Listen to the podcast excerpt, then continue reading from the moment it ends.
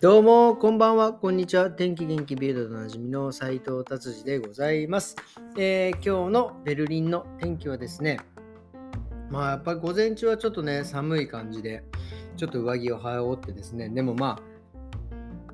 夕方、まあ3時から4時ぐらいからですね、とてつもなく暑くなってきて、もう本当に今日はですね、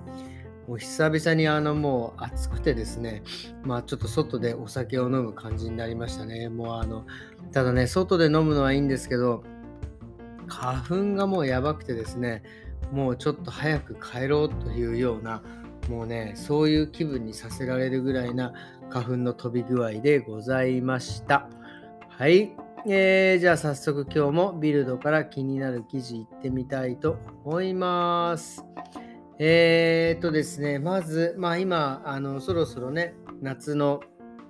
えー、夏休みにこれから入っていく感じなんですけど、ベルリンはですね、7月の7日から夏休みなんですけど、まあそういうさ、ぼちぼちね、あのアウトバーン、高速道路ですね、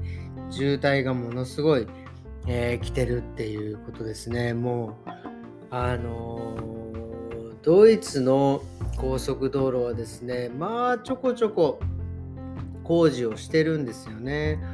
っていうのはですね、あのドイツはですね、高速道路基本的に無料なんですよ。まあドイツのに住んでる人たちの税金でなってるんですけど、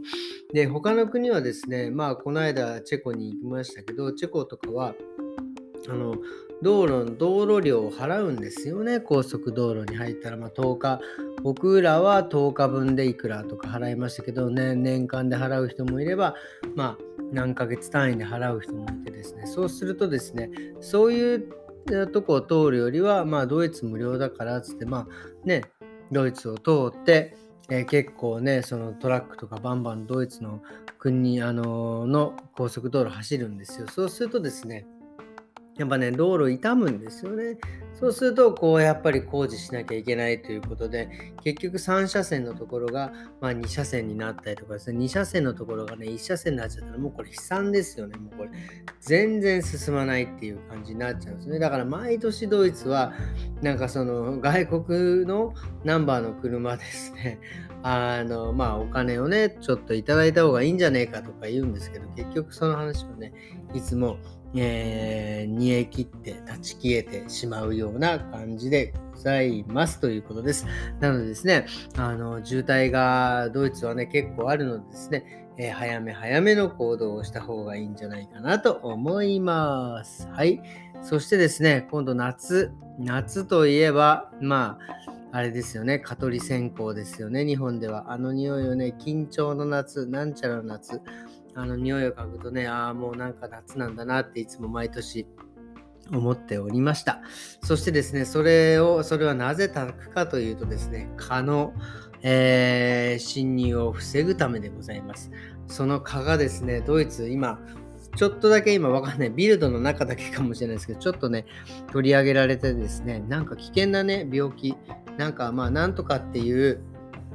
今年ドイツ、これからえー、なんかね、アフリカから来るなんか熱風でですね、ものすごい温度が今週の週末から温度が上がるみたいな感じになっててですね、もう39度、もう下手したら40度超えるんじゃないかとも言われております。もう本当に日曜日はもうね、一歩も出ないようにしようかなと思っておるわけでございますけどですね、そうするとですね、そういう暑いなあの日が来るとですね、ドイツはいい具合にこう、えー、雷とかね、あるいは集中豪雨的なのがバッと来るわけですよ。でそうするとですね、あの街の至るところに特にドイツなベルリンはね排水溝がうまいこと、え、なっていないのでですねそこに水が溜まるんですよね。でそこに溜まるところにね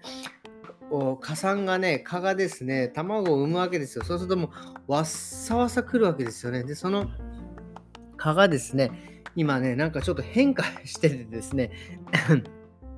まあわかんないですけどとてつもないなんとかっていう病気を持っててですね、それがですね、えー、人間を指すとですね、もうなんかとてつもないなんか、え病気になるという可能性があるというようなね、えー、ことが書いてありますね。なんかモンスター蚊っていうんですか、モンスターみたいなその蚊がいるみたいですね。これ本当にあの、えー、そうそうそう、な書いてありますね。リムース島ってこれどこにあるか分かりませんがですね、そこの、えー、リムース島のですね、えー、感染医学研究所の研究者の方、結構第一人者の方がですね、まあなんかおっしゃってるみたいですね。なんかやばいんじゃねえかっていうようなことをね、おっしゃっております。で、そのね、蚊はどういう、何がすごいかっていうとですね、一回吸うのでですね、なんか自分の体重の3倍ぐらいの血を吸ってですね、で、それでですね、その、その吸った血で、まあまあ、なんかね、卵とか、まあその風にいけばいいんでしょうけど、それをまたまた違うところですーッとですね、そのなんかその、なんでね、血液が感染するんでしょうかね。なんかそうやってあの死者が多く出るというふうに書かれております。ちょっとね、これ難しすぎて、ちょっと僕これ、すいません、意味が分かりませんが、とにかく気をつけてくださいっていう話です。で、川でね、蚊っていうのは世界で最も多くのね、死者を出している危険な、まあ、動物っていう虫と言われているのでですね、本当、あの、まあ、ね、ドイツに住んでる方、蚊には気をつけてくださいということでございます。えー、そしてですね、あとこれはちょっとね、すごく共感できる記事だったので取り上げたいなと思います。えーとですね、えー、コレクター、やっぱドイツね、結構コレクターがいるんですけど、すごいですね。もともとおまわりさんだった方がですね、退職なさってですね、そのおまわりさんの帽子とかユニフォームをずっと集めてる方がね、いらっしゃるっていうね、これはすごいです。本当に古い、えー、何、1945年ぐらいから、本当それこそ第二次世界大戦が終わったぐらいからの、えー、おまわりさんの帽子をですね、ぶわっと集めて、さらにドイツだけではなく、世界中からのなんかせあの交通、えー、警官、まあ、その警察官とかのですね、えー、ヘルメットからユニフォームからどこどこからっていうのを集めて、いや、これは素晴らしいですね。一回ちょっと見に行きたいなと思っておりますね。ただこれね、この気持ちがわかるっていうのは僕もね、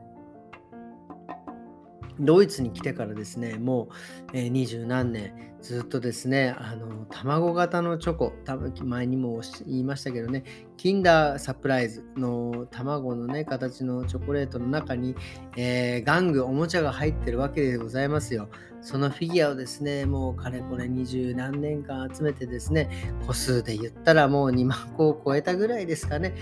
なのでね、こういう集めてえしまう気持ちはね、わかるんですよね。これ本当にこうなんか例えば1から10まで数が振ってあって、えー、1、4、5、6、8、9とか持ってるとですね、間の数、ところの抜けてる数を全部集めたくなるんですよね。多分そういう心理なんでしょうね。例えば1945年からおまわりさんのけあのね、その帽子を集めてですね、1950年、60年とかはあるけど、70年代がないどうしよう集めようって、なんかそういうね、気持ちなんでしょうね。なんかこの気持ちはね、ほんとマジで痛いほどわかります。えー、これはね、集めていただきたいと思います。僕もですね、あの、もうね、66、僕はね、目標はですね、まあ、65までは持っていたい。もう所